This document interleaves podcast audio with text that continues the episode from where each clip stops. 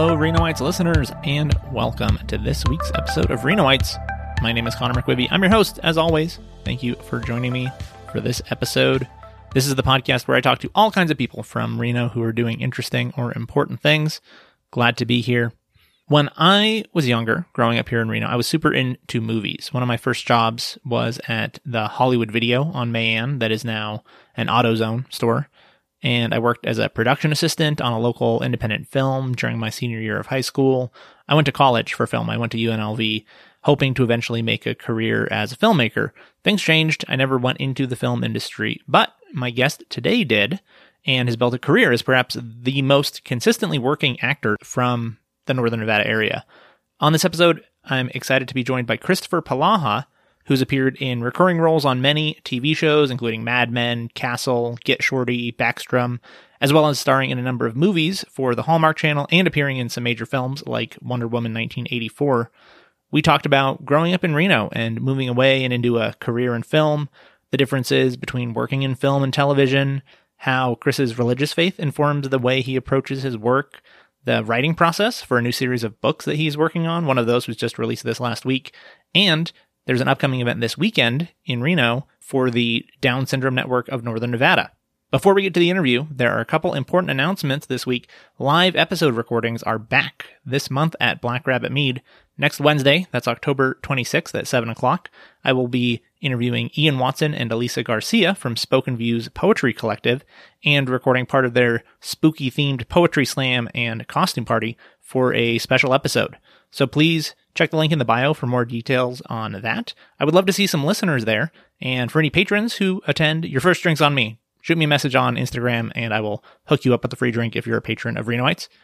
Speaking of Patreon, if you haven't signed up but would like to support the show, please consider visiting patreon.com slash Renoites to financially support the show for as little as a dollar an episode. Think of it like a tip jar. Huge thanks to some of my current patrons, Vicky from DJ Trivia, Abbi from the Abbi Agency, Michael from Downtown Makeover, and Sam from the Olson Group with Remax Gold. If you have any guest suggestions, ideas for episodes, as always, my email address is connor, C-O-N-O-R, at renoites.com. And now, this week's guest, Christopher Polaha. Christopher Polaha, welcome to Renoites. Thanks for coming on the podcast today. Thank you so much, Connor. Thanks for having me, man. Yeah, excited to have you on the show. So you're you're a working actor in LA. You've been on a lot of TV series and movies. You're kind of a constant presence on the Hallmark channel. I know you've done a lot of Hallmark movies. And you're from Reno, and I, there's not a lot of people that I know of from Reno who have gone on to kind of successful careers in the film industry.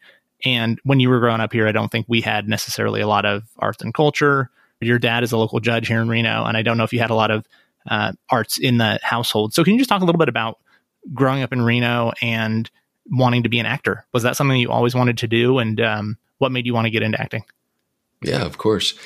I grew up in Reno, Nevada, and in the late '80s, the Nevada Film Commission made a ton of sort of uh, advances, I guess you could say, to Hollywood to sort of lure them in to film, particularly Northern Nevada. So Clint Eastwood came and did Pink Cadillac. Sister Act with Whoopi Goldberg came through Reno. Mm-hmm. And then there was this film called The Wizard, and it starred Fred Savage and Christian Slater and Beau Bridges. And I went to school with this girl named West Lear, and her mom was Sally Lear, and she was a casting director.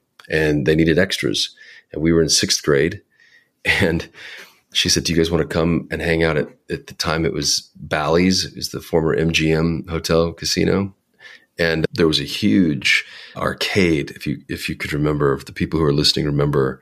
So it used to be MGM, and the lion was there and then bally's took over and they changed the lion carpet out for that you know there was this crazy floor pattern and there was this huge arcade and we filmed there for a day and then while we were there the production needed a few more extras to work in this other location and I got hired to do another day on the film. I ended up working at this other location. And then while I was at that other location, they needed a stand in for Fred Savage. And a stand in is basically somebody who the director of photography uses to set up the lights and the camera. So you work with the camera department. I was the same height as Fred Savage. And so they were like, Do you want to be the stand in for Fred Savage? And I was like, Absolutely. That was a week long gig. I was going to get paid, I don't know, couple hundred bucks a day for a week. I was like, Absolutely, let's do this thing. While I was on set, the director is a guy named Todd Holland, who the way that the world works in life and how funny it is and how, how circular things can be.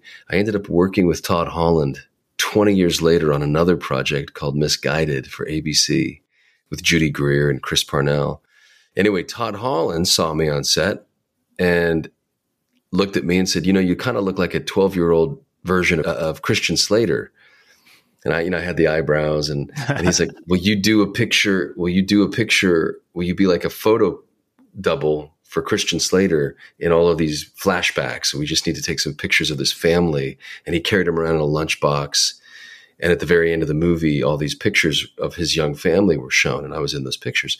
Hmm. And it was crazy because for me, it was like all these doors opened. It was, you know, go from being an extra to having another day to being a stand in to being Christian Slater. And Christian Slater and I had this great conversation. I remember he was on a bench, he was smoking a cigarette, and he was telling me about acting and he was like you don't have to worry about the words the words you know he was telling me from stories that he had heard from marlon brando so here i am hearing stories about acting from marlon brando through christian slater and then all of a sudden my mom walks up and he goes is that your mom and i'm like yeah he's like she's a fox i'm sitting there going like okay this is the weirdest thing i've ever experienced but christian slater thinks my mom's a fox um, and it was just enough of hollywood magic it was just enough of a taste for me, and there were enough wins for me to be like, that's cool. I think I could do that. And then I went to Brookfield Elementary School and Anderson. So I would ping between Anderson Elementary and Brookfield.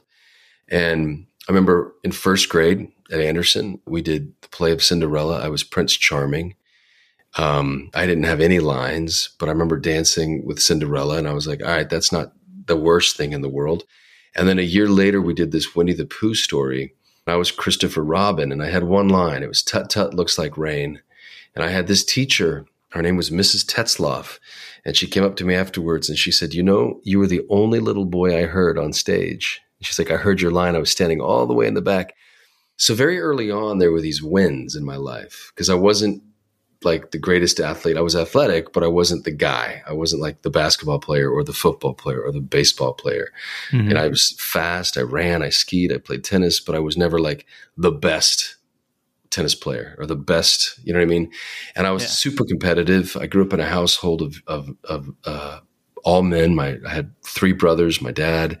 Uh, and like you said, my dad's a judge. He was a criminal defense attorney. They run on high octane. So there was a lot of competition and a lot of testosterone. And so the urge to be the best was always there at an early age. And finding your lane, especially in a big family, it's an important thing to do. And mm-hmm. pretty early on, those artistic endeavors were leading to wins and they were unique enough and they were sort of it was it started to sort of dig my own lane, so to speak. Then in sixth grade at Brookfield, I was cast as Peter Pan, and my best friend and I, Graham Smith and I, he was Captain Hook, I was Peter Pan. And we just had the best time. I mean, I don't know how good those productions were, but we had a blast. And then the other thing that Graham and I did growing up in Reno was his dad had this really cool VHS camera and my dad had a VHS camera, and we would use our dad's cameras and we would make these movies together, Graham and I.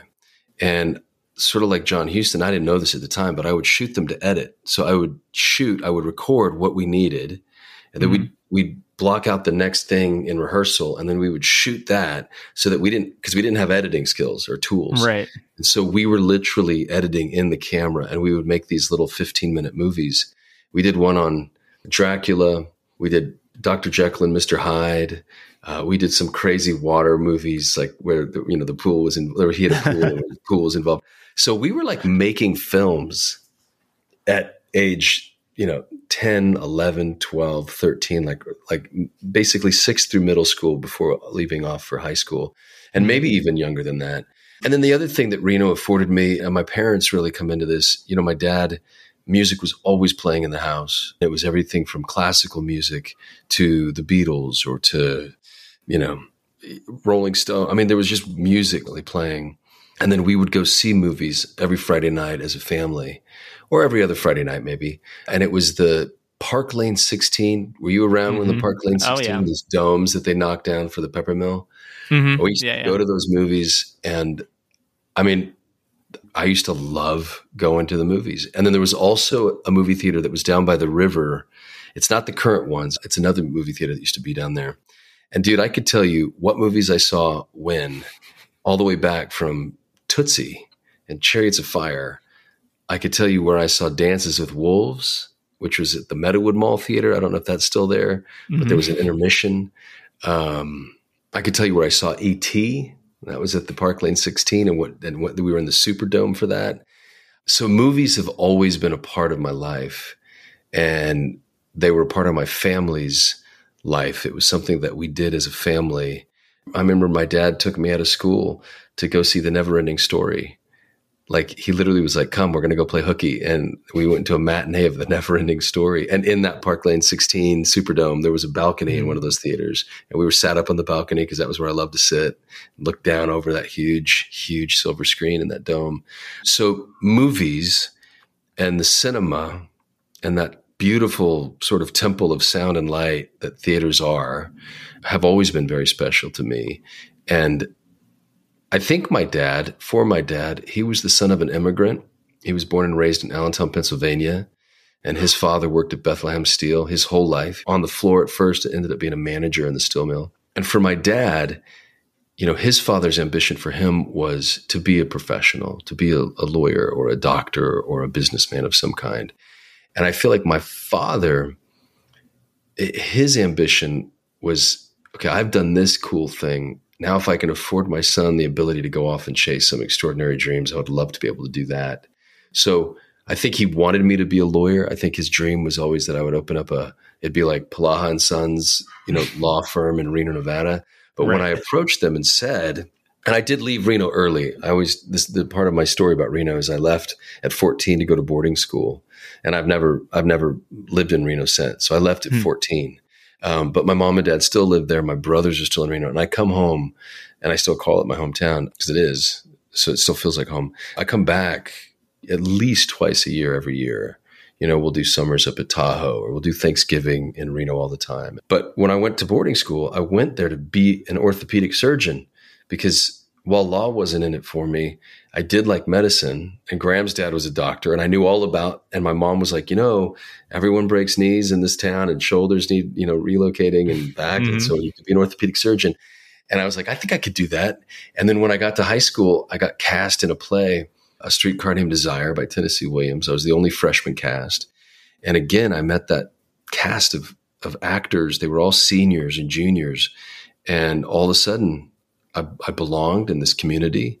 I was very, very good at something and stood out. So all of a sudden, the school at large was like, oh, you're really good at that. And girls noticed me for the first time. I'm here. I was this tall, gangly freshman. And all of a sudden I had, you know, senior girls and junior girls talking to me. Like it was just, it, it opened up all of these doors.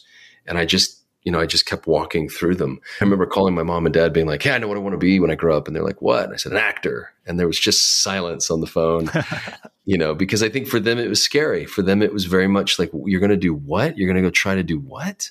Yeah. Because it was obscene and absurd. And again, you know, meeting Christian Slater and having him call your mama Fox is very different than actually getting your your trained getting the doors busted open for you, making yeah. those connections, being good enough to get hired and to then continue to get hired and to work and to do all of those things. But I will say this for anyone listening from Reno if I can do it, you can do it.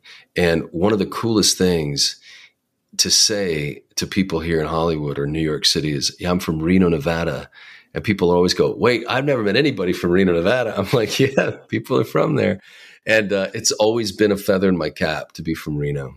And the fact that we're the biggest little city in the world has always been a, uh, it's always taken a place of pride for me as far as when I talk about where I'm from. And one of my biggest ambitions and hopes is to bring storytelling cinematically home to Reno because I think Northern Nevada is fecund for storytelling. I think there are so many stories that we can tell, which is why my involvement with Cordillera Film Festival has been so fulfilling.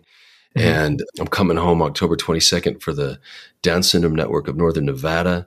So I'm starting to make my inroads back home and I want to continue to build those out because eventually I would love to have a production company and have crew and have you know know where the money's coming from and and create content out of northern nevada because again it's an awesome place and i would love to help tell those stories yeah, yeah. I had Emily Skyle from the Cordillera Festival on a couple months mm-hmm. ago on the podcast. And yeah, talked about awesome. Yeah, we talked about film in Nevada because it's again not currently a big filming destination, but it did have kind of a moment where there was a lot more draw for film production here, and I know that's a big goal of Cordillera and the Nevada Film Initiative. Exciting that there's a little more energy around all of the arts in Reno, including film.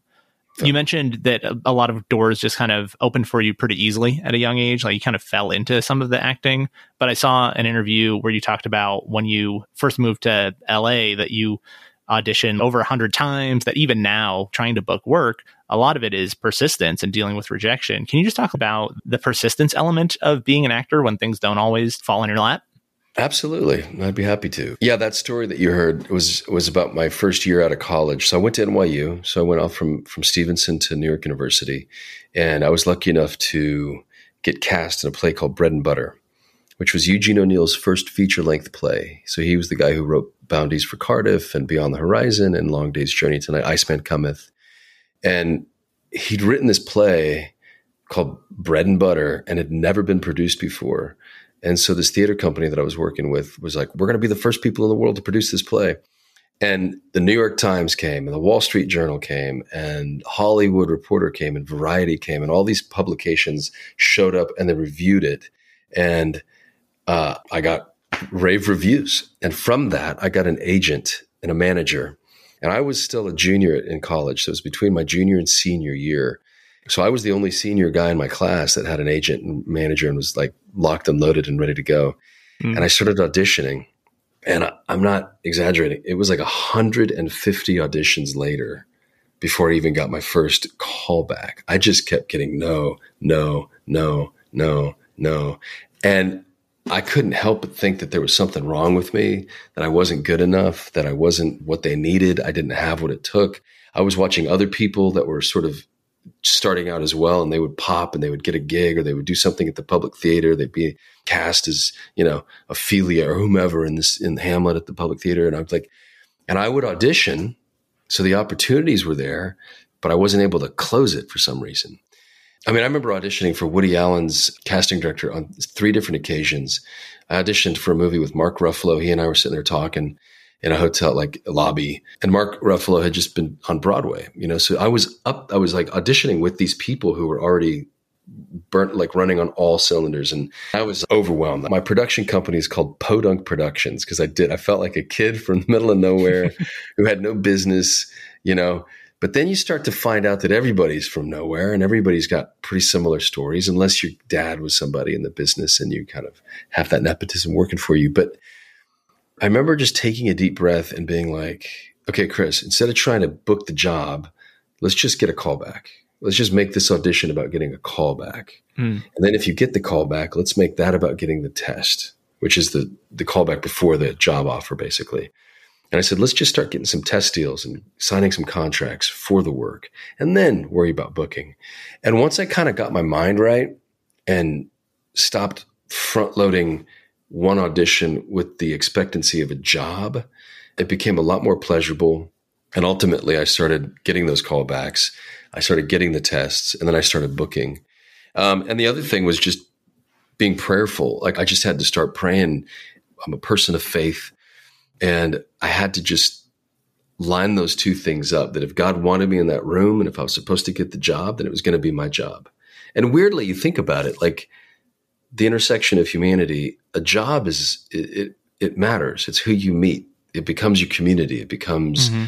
you know, one of my first jobs. My co-star introduced me to the woman I ended up marrying. I mean, like, you're, it's the fabric of your life, and so I would assume that that matters. If you believe in God and you believe that He cares for your life, then I think that it matters where you work.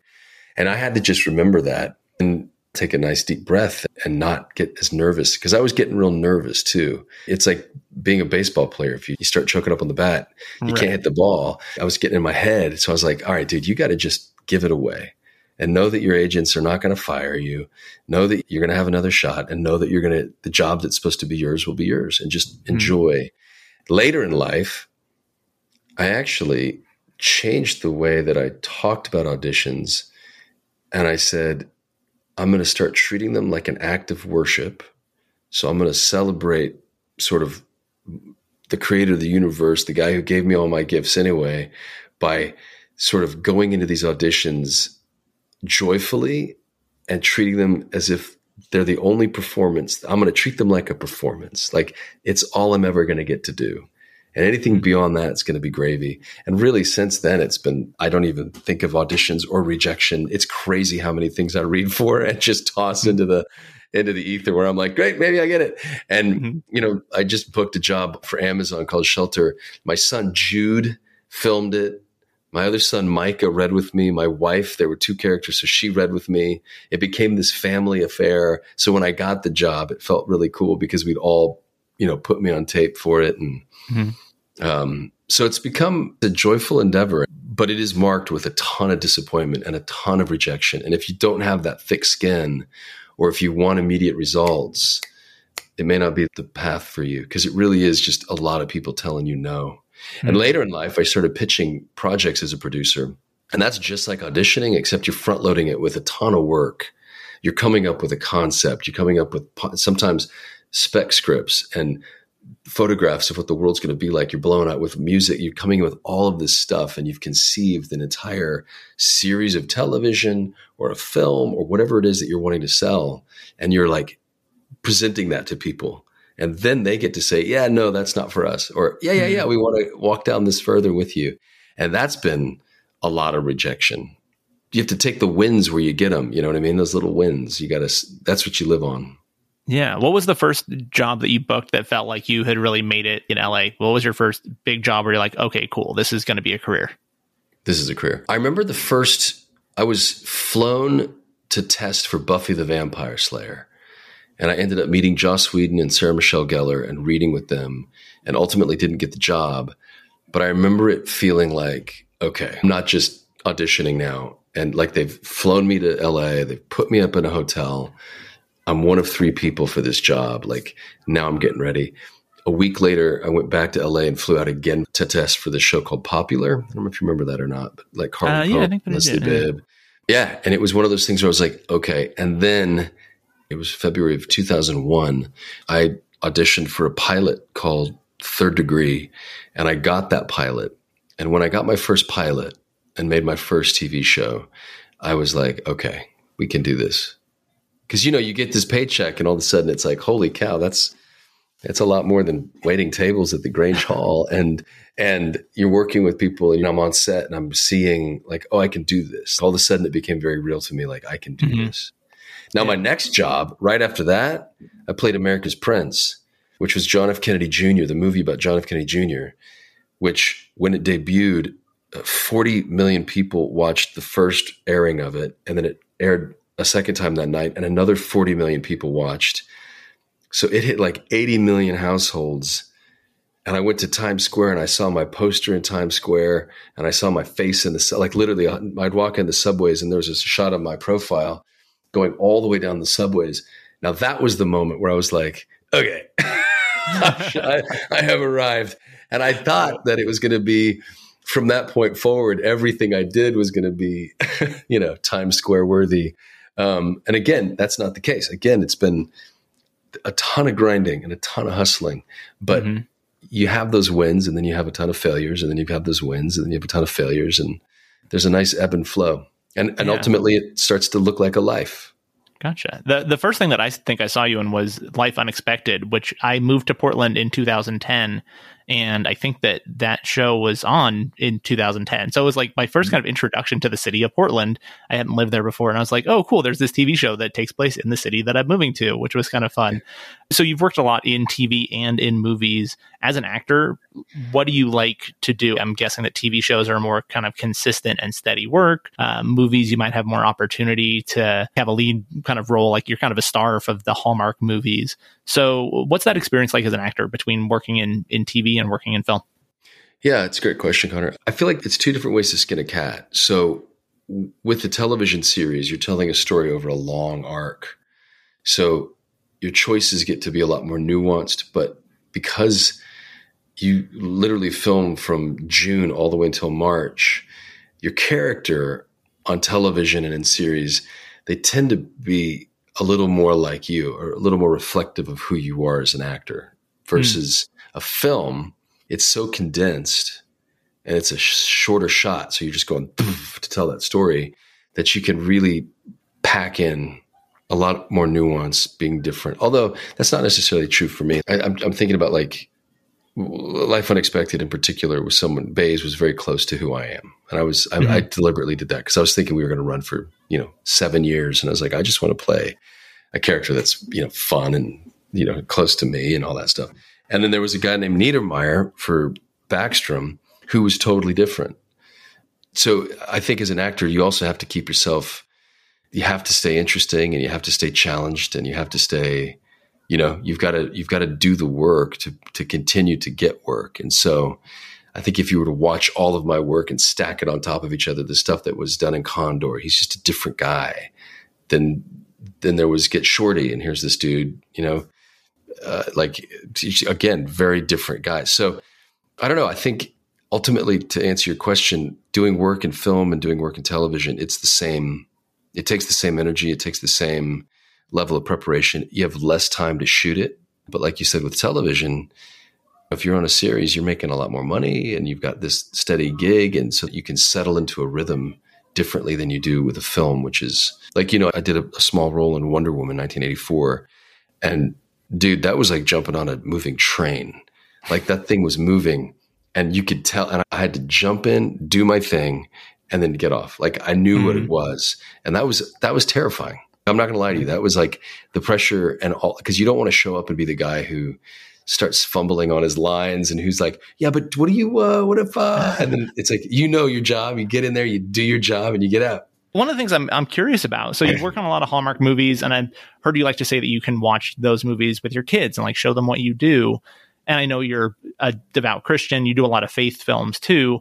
Have you worked on any projects that you've found challenging content wise that maybe you're not as comfortable with the content of those? Yeah, I mean, like Get Shorty is a show that my kids haven't watched just because of you know my character in it, what happens to my character in it. There's a movie I did called Beneath the Leaves, which I think you could still see on Netflix. I'm not sure where that is. That was just something that like it was a job some friends were making it and they like come and do this thing with us. And it was a cool opportunity to have a lead role and work with some people that I liked. But it's content that my kids won't be watching for a while. And it's interesting to me. I think that what we make what we so as humans we ingest things right? We ingest food and the food that we eat literally shapes our bodies if we're just porking out on KFC and McDonald's we're going to get heavy and we're going to get you know, potentially diabetes, we're going to get sick. It's not going to be good for us in the long run. Mm-hmm. If we ingest a healthy balance of fibrous foods and nice proteins and all that good stuff, our machine tends to run a little better. Well, the same thing goes with what we ingest with our eyeballs, with our ears, in our lungs, with you know the, the, the drugs we choose to smoke or not smoke, whatever. Like what we put into our bodies has an overall effect. And if you're looking at like just for example, if you're looking at pornography all the time, or if you're looking at horror movies all the time, or if you're looking at um, films that aren't necessarily porn or ultra violent, but cross that line where you're just being you're being thrown into these situations that kind of blindside you. And Hollywood has a funny way of doing that. Like you'll be watching a movie and then all of a sudden you'll see a sexual act or you'll see something where you're just like, what the hell? I didn't even expect to see that. What's happening right now? and you have to go, I'm cool with that, or I don't know about that one. I don't like, there's this thing of like, you're having to weigh, you know?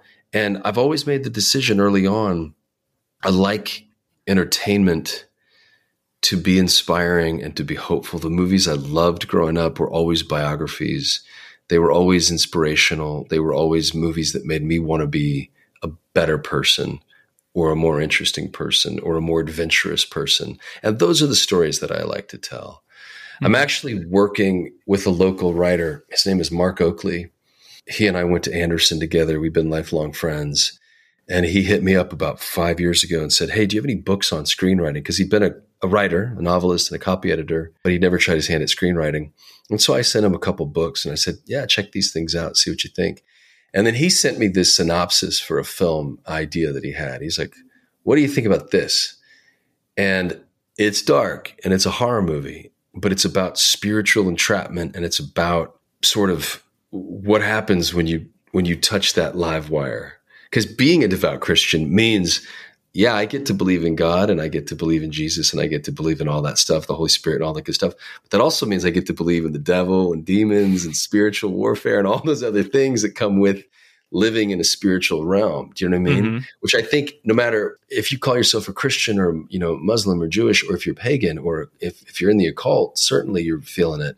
Or Native American spiritualism, uh, this idea of polytheism, the reason why people believed that God was in everything. At one point in time on this planet, people believed that God was in everything that there were multiple gods the God of the sun, the trees, the water, the wind, the air, the sky, the growing up, the dying, and the birthing. All of it had some sort of God connection to it, and things were sacred and they were held sacred. So when you look at Native American beliefs, they're so close to the source. Those those those early people were so close to the source. Uh, and when you look at paganism, it was so close to the source that it makes sense that you would ascribe godliness in all things. Mm-hmm. So that when you have Judeo Christianity and you've got this guy, Abraham, who hears from this singular God who says, Go to the desert and I am the one true God. And that's where you have this break. Literally, there is a break in the line of, of humanity from polytheism to monotheism. Now, what we've decided to do with that belief system and what man has done with it and how we run the churches and how convoluted and and broken it is, that's just a reflection of us as humans taking something and, and manipulating it for our own purposes. We've mm-hmm. run things into the ground and we'll run everything into the ground because that's our nature, right? But I don't know, there is this something that that when you tap into that source, um, it becomes undeniable. And if you tell stories that reflect that, people it, people respond to it. Um, mm-hmm. And so that's just what I've always been drawn to. I've always been drawn to stories that reflect that light. But that doesn't mean that you can't tell stories that also reflect the darkness in relationship to the light. And so it's just, again, going back to putting stuff in your body, you got to be careful what you watch and what you read and what you look at and listen to and eat. Yeah, we live in a pretty like politically fraught and divisive world, and I know yeah. that the the uh, the movie industry and Hollywood like I recognize that there's a lot more focus now on LGBTQ stories and characters, and that some people who are religious feel threatened by that. And then on the flip side, I think that for uh, LGBTQ people or different marginalized groups, like they feel maybe threatened by religious messages. So, right. how do you feel like uh, Christian filmmakers and faith films play a role in maybe mitigating the kind of divisiveness, or like what's the role of Christian filmmaking in our modern divisive culture? I think you have to go back to what, like, if you're going to call yourself a Christian, I think you have to go back to what would Jesus do? And you have to look at Jesus and who was Jesus hanging out with? And he was hanging out with the marginalized people in his community. You know, there was a, a Samaritan woman who, A, was Samaritan, which, if you go back historically, wasn't welcome you know, among the Jewish community. And she was a woman, which was a sub, you know, I mean, and she was divorced like thrice over. There was all of these things, and Jesus just parked himself next to her in this amazing conversation. And I think when you get yourself out of the rut of of what the church is, because the church has a lot of bigotry in it, and I think the church has made a lot of people feel small, and I think the church has made a lot of people feel uh, marginalized and the LGBTQ community, if they don't feel welcomed, that's a problem. And that's a problem. And people mm-hmm. should feel the love of Christ from Christians. You know what I mean? And the Holy Spirit, I mean, I think if you're a Christian, you're like, well, LGBTQ, you know, I have so many friends who are who are homosexual. I have my agent is somebody who's he's this awesome dude, and his partner Brian has been his partner his whole life, and I love my agent. And when the word sin comes out around his lifestyle, it literally like it's like you can't so as Christians, they they start to scratch the head because they want to say it's a sin, right? They go, well, that lifestyle is a sin, and there's this whole thing that happens where you know you start to break down. But to just love Paul because Paul is a person and Paul is my friend and Paul and I work together and to not judge anything about him. Who cares? I mean, at the end of the day, who cares? like, who right. cares? You know what I mean? Yeah. Like at the end of the day, who cares? You got to let people be people um, if there's harm being done, I know a lot of straight people who are in marriages that you know the guys cheat on the girl or the girls cheat on the guy, and you, that's a sin too. If you want to call things a sin, if you want to name things sins, then Jesus, go to Jesus again. He said, if you look at somebody with lust, you've committed adultery in your heart. Like you've already you've already sinned against that person. So if you want to really start stripping the conversation down, and please, I am no expert on this. And if any of this gets misquoted, I'm sure it's going to land me in hot water. So be careful as you as you produce this thing. But if you want to strip it down all the way down, it's about treating each other. There's this amazing thing. So I, the book's coming out today called Where the Sun Rises, and in it I talk about something that my father-in-law, my real life father-in-law, taught me. This this philosopher named Buber, uh, and Buber said, and he was a Jewish philosopher and he said that we are in relationship with the world around us in one of two ways. We are in relationship with thous, which are equal to us, cut from the same cloth, or we are in relationship to its. And an it is an axe, and it is a screwdriver, and it is a pin. It has a use, and I use it for a specific purpose.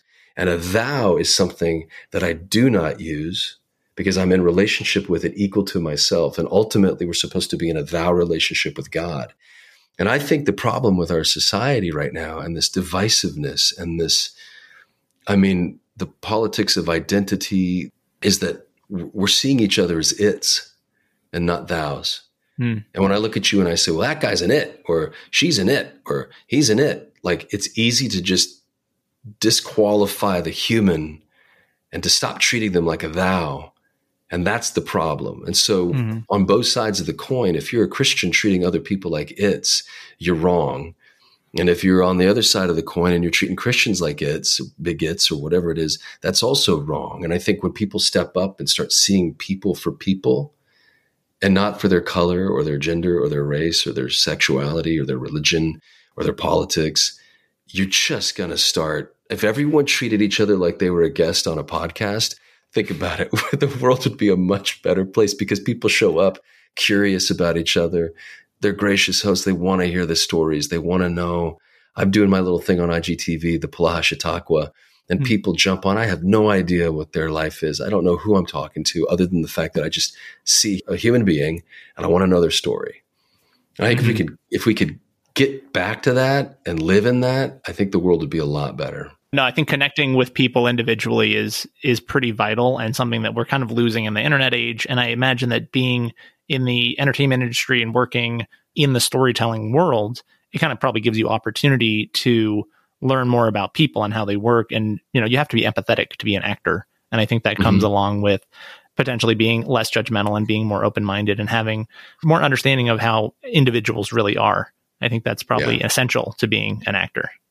Well, I think that's why you find so many actors who are progressive or liberals, or, you know, you find these people because you do go back to that Greek who said, nothing that is human is foreign to me. I think it was Horace that said it, that nothing that is human is foreign to me. And when you start putting yourself in other people's shoes for the purpose of telling a story or enacting a role, you do, you start to see what makes people tick and why. And then all of a sudden you start realizing like there's there's humanity in everybody. You mentioned your book that is being released today. It's the second one that you've done with uh, co-writer Anna Gomez. tell me a little bit about being an author. Did you always want to be an author? Is that something that you've always had an interest in? Uh, tell me a little bit about the book process. Sure. Um, I didn't always want to be an author, but I've always written. I remember I was keeping a journal back in high school uh, for English class. It started in English class, and then it just became something that I always loved to to jot down high moments in my life or even low moments. You know, when you're going through something, and it was always I would go to the journal and write it all down. And then in in college, I would have these huge reports due at the end of every semester in this particular professor's class. His name was Professor Bly and instead of writing a paper, I would write a play. I would theme out the play to do what the semester was teaching us. And I would mm. cast my friends and direct it. And so I wrote and I had him uh, three out of my four years. And so I ended up writing six plays for this dude for his classes because he loved them. He was like, you can write a paper, write a play, whatever. And I would put on these plays. So I've always been able to write and I've always loved it, but I never had the chutzpah to call myself a writer. And like you have this project here that started with the pandemic I started a production company and I was looking for IP, which is intellectual property.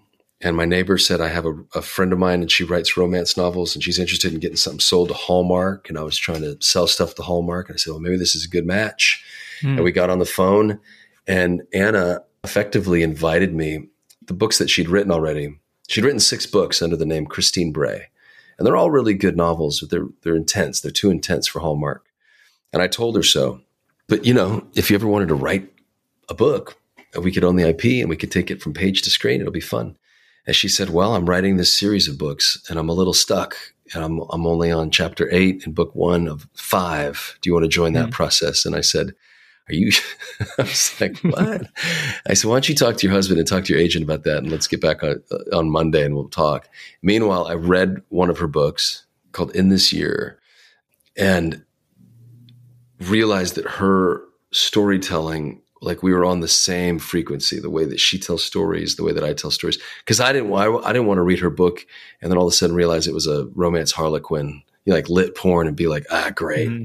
And saddle up to something like that because that's not what our books are yeah we, we got back on the phone on a monday and we ended up having this really great conversation about her work and about what the collaboration could be and we said yes, and we went for it. We had paperwork signed on a Wednesday, and we just started writing. So she sent me her first eight chapters.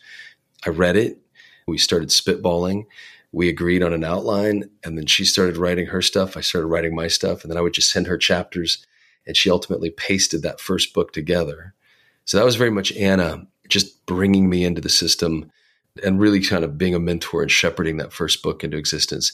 Now, with mm-hmm. the second book, Where the Sun Rises, we each took a character. So she was Melee, I was Adam, and we knew where the story was going.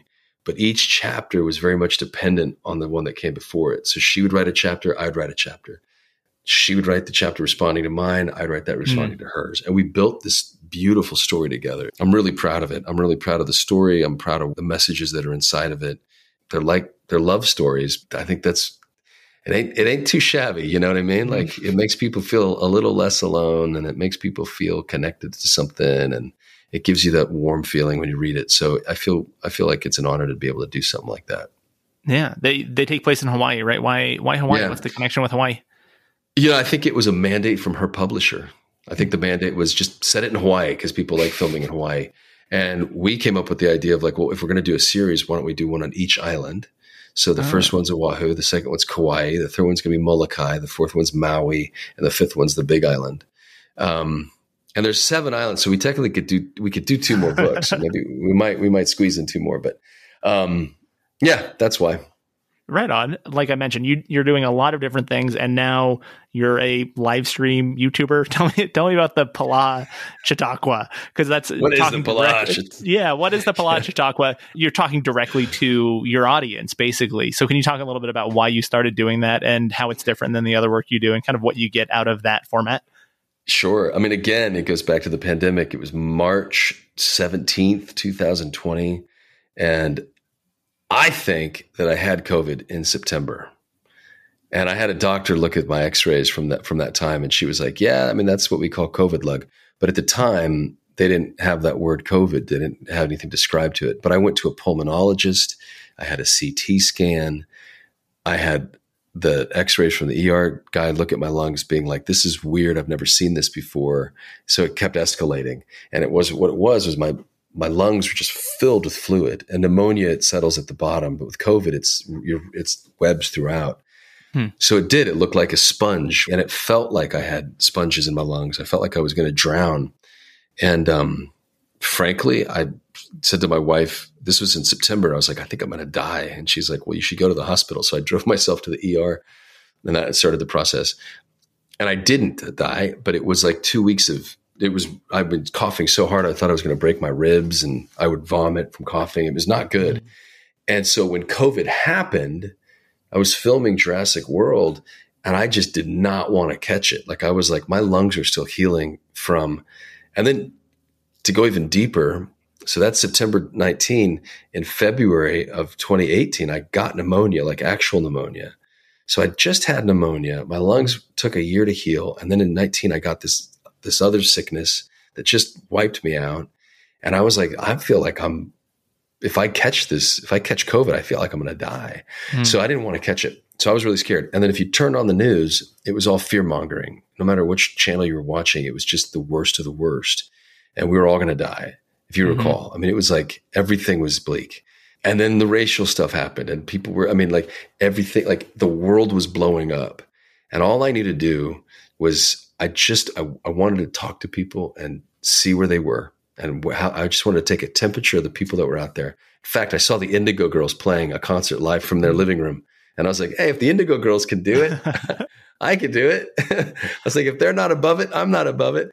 And I right. went live on Instagram one day, and it started as a place for people to come. It was a secular show at first and it started as a place for people to come and just tell their stories and read poetry that they'd written or sing songs that they wanted to sing. And it was just about community. And I would just go live with total strangers and I'd give each person about seven minutes and I filled an hour with this. So it was just seven little mini shows, one after the hmm. other. And it was a real treat. And then on Good Friday, I talked about death and Jesus and the resurrection and all that stuff, and and and had really talked about my faith publicly for the first time in a, in that way, in that bold of a way. And the response I got was overwhelming. And then as I kept going with the Polaha Chautauqua and realizing that, you know, Christianity is just a story. It's really just a story, and either you believe it's true or you don't. But regardless, it's a story that we tell ourselves, and and if it's a true story then then we're off to the races. And if it's not a true story then you have to find out well, what is it offering you in place of? Um, and so i really wanted to get to the question like the heart of that question. What is it offering? What does being a christian mean? And if you're claiming that you are one what is the evidence of that? And so we started talking about the fruits of the spirit like what it means to be good and loving and kind and patient and peaceful and uh, having self-control. And then I would also bring people on to talk about exercise and sugar eating and basically just what it means to be alive in the face of death. I mean, when you're cut down to it, we're all going to die. And what do we do between now and then? What are we doing with that time? What stories are we telling to get through the day? What stories are we telling ourselves? What stories are we telling each other? And are they making us better people? Hmm. And so that's kind of what the Chautauqua has been about. And we've been doing it. I've been doing it for three years. Every Sunday at four o'clock, you're welcome to come on and you can talk. But it's just been an interesting thing. It's been an, uh, and, and the community that has sprung out of it. There's all these little pockets of community that have developed and it's cool. I, I mean, it's just, it's something that's been very overwhelming. It was free forever. I just monetized it this year. There's a subscription. I've shortened the show to a half an hour, which is easily digestible for for a larger audience and you can see it on mm-hmm. YouTube or whatever. And then I now bring people on in the subscription format because it's just more it's a safer environment for people. It's really okay. intimidating. Like just to jump online, I get close to 300 people live, but then this thing gets viewed on average about like by the end of the week, is about 20,000 people will have checked it out. And then there's just, it just has this life that kind of keeps growing. And it's, that's a lot to put yourself out there in front of that many people if you're not trained for it or really expecting mm. it. So the subscription, you know who you're talking to and it's a closed circuit thing. And so it's a, just a safer kind of more yeah, quieter community. Yeah, that makes sense. Doing interviews, doing unscripted conversation that is made for public consumption is always yeah. a little bit intimidating because, you know, there's always the risk that you're going to say something wrong or that you're going to, you know, not present yourself the way that you would like to. So yeah. I think it's a higher risk, but high reward when you do that kind of communication with people. Yeah. Well, especially because, you know, it was amazing. Like there was a episode on forgiveness and what does forgiveness mean? And again, the reason I brought Christianity into it is because there's a Christian perspective of forgiveness, but then there's also just, you don't have to be a Christian to forgive somebody. Mm-hmm. You don't have to be a Christian to have joy, but what is joy? You know, what is that? What is joy? And so for forgiveness, it was so fascinating, man. And a lot of people brought up a lot of stuff, but there was this one girl in particular who at 22 was hit by a drunk driver and he took off her leg and she was a track star and all of a sudden now she's got one leg and feels that pain every day and it itches and uh, and she's like every day i have to wake up and i have to make this new decision to forgive this driver who made the choice to drink and then get behind the wheel and hit me and she's like and i have a really hard time forgiving him and we talked about that and all, the only answer i had was it, it probably is going to take you the rest of your life to forgive him and probably multiple times a day to make the decision. And there's probably going to be moments that that comes up into your head and you're going to say, F that guy. I hope he rots and I hope he dies and I don't want to forgive him. And then you're going to have to forgive, you know what I mean? It's that constant process. And I think that's, it's that reminder of the fact that we're all in relationship and that each relationship takes constant renewal. Mm you can't take any relationship for granted. Not not the one with yourself, not the one with your parents, not the one with your friends or your spouse, not the one with God if you choose to believe in a God that loves you. Um, that's a relationship, and everything within that relationship is constantly needing renewal. It's all evergreen, you know. Mm-hmm. And I think so. For me, it's been this unbelievable learning curve of talking to people and learning from people learning stuff that I never expected to learn. And I'm not an actor on that day. Like I get to be an actor. I'm an actor. For, that's what I do for a living. But I'm a human being in that moment for an hour every Sunday. And it's it's unfair. The scales aren't balanced because I'm an actor and they're my audience and they're fans. And but it's like it's a weird, fascinating thing. But events like the pandemic put us in that mindset of of being aware. Again, the stuff that's happening in the Ukraine right now or Iran, like you can't run from the stuff that's that's daunting and harbingers of death really and you can't you can't turn your back on those things and so it's better to to then ask the question well what do i do while i'm alive What is mm-hmm. it about what do i have right now right here right now yeah you're coming to Reno this coming weekend for this event with Down Syndrome Network of Northern Nevada. Can you tell me a little bit about right. this event that's coming up? And it's also with David DeSanctis, who is in a movie with you about Down syndrome. Uh, I haven't seen the movie, but can you talk a little bit about the the film Where the Hope Grows and this event that you're doing this weekend? Sure. Yeah. So on Friday night, the 21st, we're doing a screening of Where Hope Grows, which is a film starring David DeSanctis and I. And I mean, that movie's technically about hope. His character, he David has Down syndrome. So his character obviously has Down syndrome. And he's a guy who works at a grocery store in the produce department. And he just lives this life of joy. And he's got this, he smiles and hugs everybody he meets. And my character was a baseball star. He played in the majors and then struck out pretty dramatically. Uh, and decided to drink himself to death. And he's got this 18 year old daughter. We don't know where the mom went. And the minute she turned 18, he's like, she's her own person. He, and he's, he wants to kill himself with alcohol until he meets David's character, Produce. And this weird little friendship develops. And, and my character, Calvin, is like, why are you so happy? What's your secret? Because you shouldn't be. Because look at your life. And David's like, my life is amazing. And, and, and like all of a sudden, he gives him this new perspective and the movie being about someone with Down syndrome and, and him being a lead, it's the biggest biggest role that anyone's ever had with Down syndrome to this day. As far as lines, we're talking literally like uh, Guinness Book of World Records, like the most lines a character with Down syndrome has ever said in a movie. And going around the the country with that film and meeting families who have kids with Down syndrome or a sister or brother with Down syndrome, and having those people with Down syndrome see themselves represented on film. That's why representation is so important. That's why when Hollywood hits hits representation, whether it be you know, black women or LGBTQ or whatever the representation is, it's so important for young people to see themselves on screen, to be represented. Because when they see that, they realize they're not alone. They realize, well, if he can do it, I can do it. They realize that life isn't just a constant barrage of being hammered on because you're different or you know, marginalized or not. And so it was amazing to see that with Where Hope Grows. It was an amazing film to watch, and the message is really positive. So David's going to come to Reno. We're having a screening at UNR Friday night. And then on Saturday, we're doing this entire day called the Lucky Few Fall Festival. And it's with the Down Syndrome Network of Northern Nevada, which is an amazing non for profit that helps families navigate the systems that are in place to help them. Let me read the official tagline because it's worth it.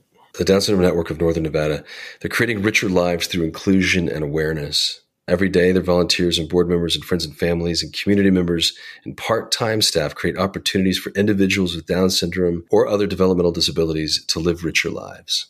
And the Down Syndrome of Northern Nevada is a network of family, friends, and individuals dedicated to provide information, education, and support as we raise awareness of Down syndrome in Northern Nevada.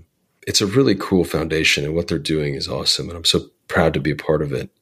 And on a lark, we just we were like, why don't we do something in October? Let's see what the turnout is. Western Nevada Supply, they are sponsoring us. They've partnered with us. I believe Dolan Auto Group is partnering with us. It's a pretty incredible sort of outpouring from the community. And it's all Northern Nevada. It's all local and it's for the families in Northern Nevada. So it's a it's a really cool thing that that I'm so proud to be a part of. That's awesome. What did we miss? What else do you want people to know about you or your oh career? I feel like we covered a pretty pretty wide range. Did, I think you did everything. You got more than you're gonna. How long are your shows? Uh, I I don't I don't edit down that much. I probably this will end up being like 55 minutes to an hour. I don't do too much over editing, but I always like to give people the opportunity to, you know, an hour's not that long. It's wild how quickly an hour goes by when there's a lot to talk about, and I'm just generally yeah. a curious person, so it's very easy to to run out of time and be like, oh crap, we forgot to talk about this thing that you're doing or this thing you care about. So Well, I mean, the Hallmark movie, We Wish You a Merry Christmas is gonna also premiere the same weekend. So October twenty ah. second, people can Saturday night, if they're at home and they want to watch the Hallmark channel, they can come see me at the Lucky Few Fall Festival and go home and turn on turn on the TV and watch a fun movie. There you go. That's it. Right That's on. all I got. Cool. Well, Chris, thank you so much for coming on the show. It's really nice to meet you. Our moms are friends, so I'm like familiar with you, but I hadn't actually met you until today. So it's nice to actually meet you and chat with you and learn about your career and stuff, especially because it's so varied. You know, I think that originally I was like, oh, yeah, Chris is an actor, so we can talk about, you know, being an actor. But I think it's interesting that we got to talk a little bit more about not just acting, but also your faith, about writing, about the advocacy with the Down Syndrome Network, all kinds of stuff. So thanks for taking the time. Of course, man. It was my pleasure, Connor. Thanks for having me on your show. Listeners, thank you so much for checking out this week's episode of Renoites, and special thanks to my guest, Christopher Polaha, for coming on the show. Great to learn about his career and growing up in Reno, and just about the film industry. I have a strong interest in film, and it's cool to be able to talk to someone who is actively working in that world. Be sure to check out the event this weekend for the Down Syndrome Network of Northern Nevada. Details for that are on the show notes. If you enjoyed this episode, please do me a favor and spread the word. Let people know about the show. Word of mouth means everything. So share those posts on social media, like, comment, subscribe, etc., etc. Really appreciate all of the support from my listeners. So thank you for helping spread the word so more people can find the show. This season of Renoites is produced by myself and my co-producer Lynn Lazaro. And that's all I've got for you this week. See you next time.